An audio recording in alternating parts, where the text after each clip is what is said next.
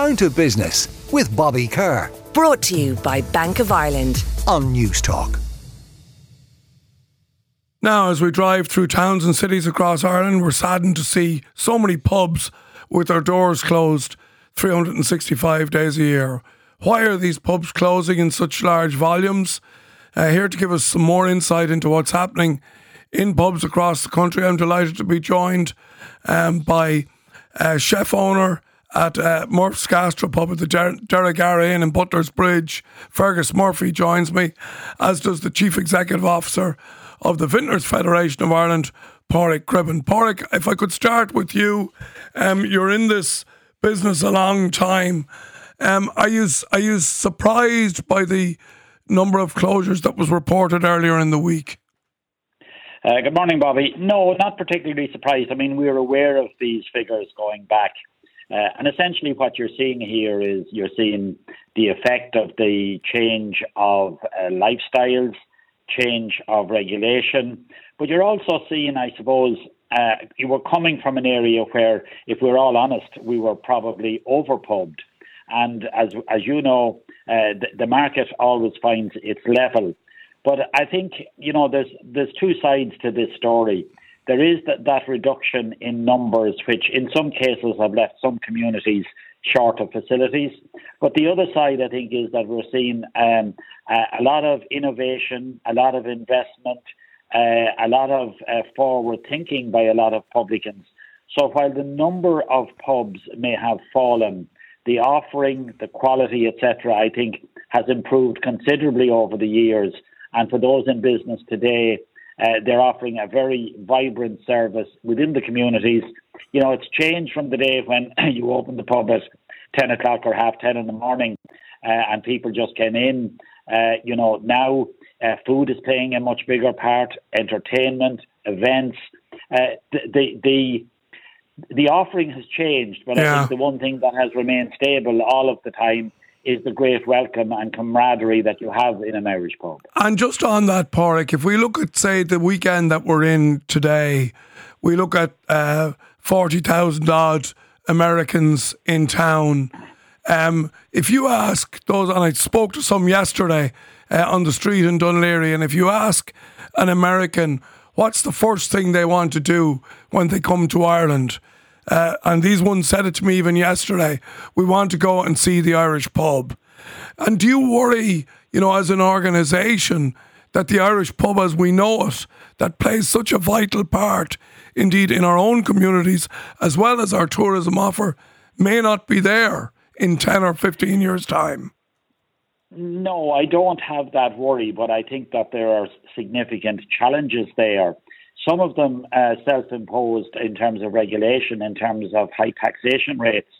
Uh, you know, as you look at our excise rate, for example, uh, it's the second highest in Europe. But it's not just the fact that it's the second highest in Europe.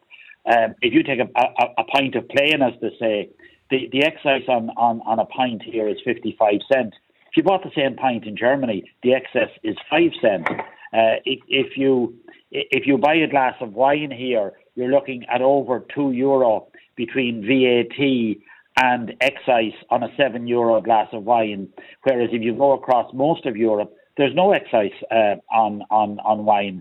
So there is a, there is a situation where government is making making it more difficult for us to be competitive versus our European counterparts, and the cost of doing business, as I no doubt Fergus will explain, uh, the cost of doing business okay. uh, has has skyrocketed. But I have no doubt, no, there is a strong future for the Irish pub. The Irish pub will be there, but there will be some uh, support that will be needed from government in the context of the taxation regime. Okay, well, let's bring in Fergus Murphy, um, the chef owner of the Derrygara Inn uh, up there in County Cavan.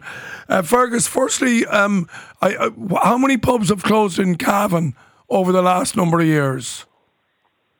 Bobby, by the report, it looks like 38, but I would say a lot more, to be honest, like, you know, because there's a lot of pubs that are still got hold their license and renewed every year, but they're not actually, they don't actually open their doors.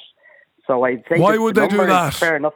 Why, why would you do probably that? Because probably because if you if you let your license lapse, it's going to be very hard financially to get it back. So they just pay their annual fee to keep the license active when open the doors because maybe they, they find the over the cost of running the pub is too much, or it's they're Right. too old and it's gone the second generation and they're not interested in it.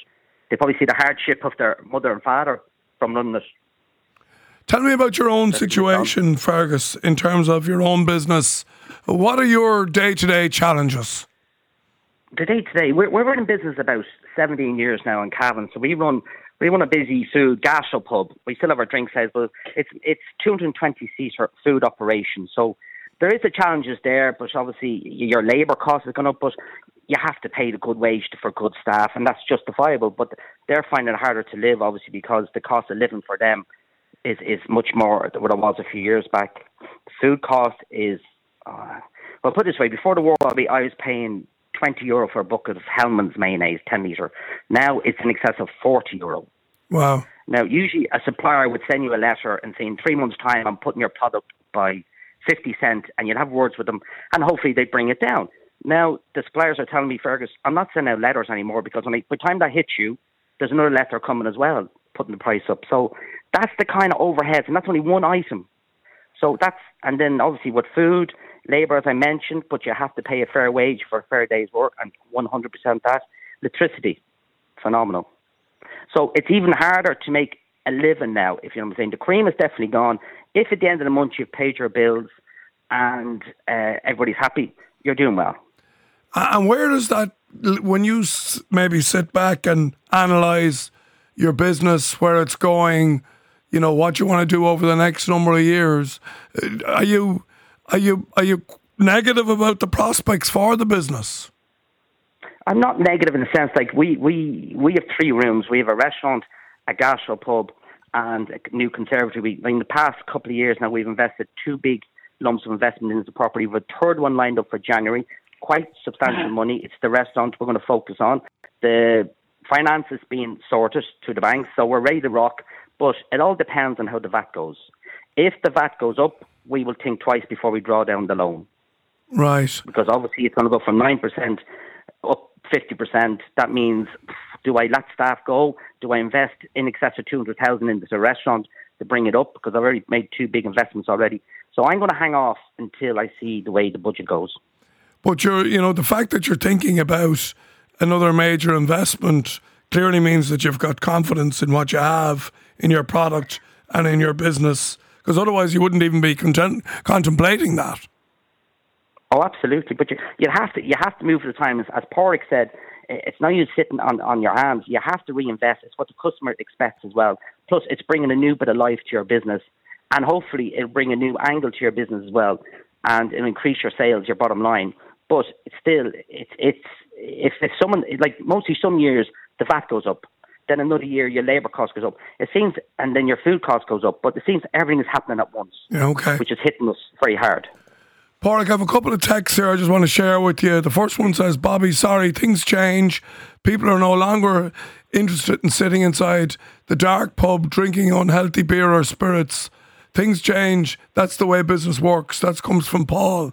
Another texter says, Bobby, the pub is no longer the social glue that holds the small town together. It's a thing of the past. That comes in from Charlie. What do you say to the spirit of those texts, Pádraig? I think uh, if you if you you take the guy who says that uh, things have changed, I think that's precisely what I have said. Uh, I think if you look at the offering today versus the offering ten years ago, uh, it's very it's very different. It, the offering in terms of the facility itself, uh, the um, the recognition that uh, it's not all about alcohol, and you know you look at the growth of things like low and no alcohol. So yeah, I, I mean the vast, vast majority of pubs today have changed, have moved with the times, are continuing to move with the times. You only have to take the story of, of, of Fergus in, in very rural County Cavan uh, and what he has done in his premises and what he's proposing to do in his premises. That's a kind of what's happening all over the country. Uh, the reason why uh, the number of pubs has declined Yes, I mean, lifestyles have changed. Of that, there is no doubt. Uh, if you take, for example, people are a lot more health conscious. Th- there is no doubt about that either. And that's why the offering has changed to meet those demands, to meet those requirements. And it will continue to change and evolve, as every business does. not just the pub trade. Um, any retail business keeps evolving to meet the demands and the requirements of its marketplace. The pub will be and is no different. Yeah, no, I totally agree with you. And it's good to say, to hear you say that there is innovation happening and people are doing different things. Um, maybe last word to you, Fergus, in terms of of, of the business going forward. You've also you've just mentioned there about the investment that you're going to make. Um, in terms of attracting people to work in the business, is how challenging is that? And once you do get them, how about keeping them? Labor labor was always in challenge. Like before before COVID, the hospitality was very hard to get staff. Now since COVID, it's it's even harder. Obviously, people have changed and lifestyles have changed. Like before COVID, we used to be do a seven day operation, open every month. Now we do a five day operation, so people are guaranteed their two days off. We close for ten days in January, two weeks in September, so people get their three weeks and then they take the other week at their own discretion. So that that has helped us with the staff and helped us own myself and my wife who run the business together. Yeah. Gave us a bit more time together as well. So, but then there's a new course, there's a management course organised by the VFI and stuff. And I might, one of my members of staff is very interested in that going going forward. So that's that's retention there. Okay. Chef wise, you're always chef wise. You mean if you train in house chefs and keep them and look after them, they are they're there and they will stay with you. Okay. Well, look, it's uh, it's it's a tough slog. Uh, it's no one said it. it is going to be easy. Uh, hats off to you, Fergus, for what you're doing there on the ground, and uh, Pádraig Cribben as well, a great contributor contributor uh, to debate on the pub and all things uh, pub related. Uh, Chief Executive Officer of the Vintners Federation of Ireland. Thank you both for joining us this morning. Down to business with Bobby Kerr. Brought to you by Bank of Ireland. Saturday morning at 11 on Newstalk.